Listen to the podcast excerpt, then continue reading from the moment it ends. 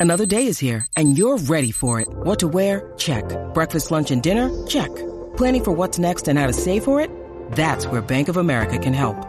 For your financial to-dos, Bank of America has experts ready to help get you closer to your goals. Get started at one of our local financial centers or 24-7 in our mobile banking app. Find a location near you at bankofamerica.com slash talk to us. What would you like the power to do?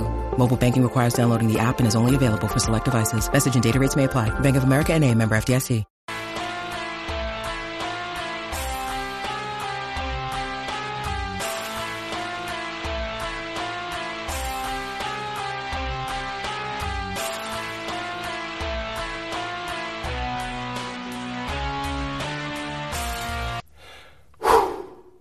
Hey guys and gals, what's up? Today I'll be talking about a brand new anthology horror movie for 2017.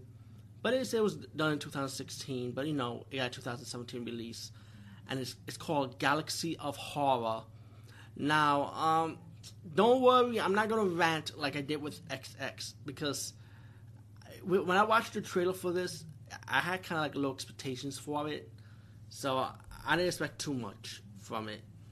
So anyway, this movie deals with like eight different horror shorts, and the wraparound stories about this guy. Like he's in a space chamber, kind of like hibernation chamber, and he's awake. He realizes he's paralyzed, and the computer end up talking to him about showing him eight different shorts. So the guy got to start keep, on figuring out the password to get out, but he keeps on getting it wrong.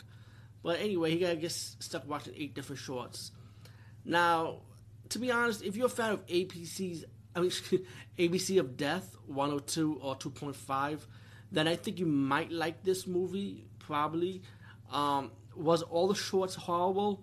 Not, not really, because at least each of them made sense. You know, if you follow it along, you can pick it up real fast.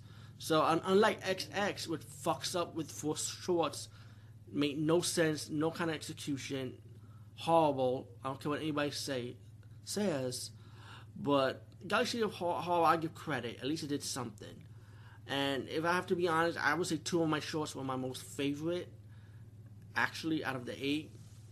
But it's something for everybody, you know. It's, it has that witness. You know, you got one story about a resistance force ready to stop the president, and you got like zombies, zombie affected, terrorists. You know, then you get one another short about IS, IS, kind of like Siri. You know how you know Apple Siri about the serial killer, and and Siri asked the serial killer what you did with that girl. Pretty much, the serial killer kills the girl, and let's just say, I, I Iris, aka Siri. I would say I'll say Siri because it's really it's really spoofing on that iPhone Siri. How Siri will get her revenge on the serial killer, teaching him a lesson. It's funny, yo. I actually liked it that one.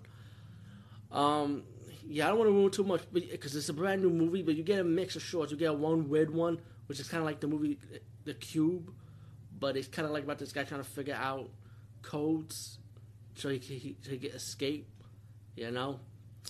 Um, you got one with, um, like, a, it's like an alien ripoff about this guy who's awakened and you realize something's not right about his crew members, you know? You get a mix of things, but I think the another one that was my favorite was the last one.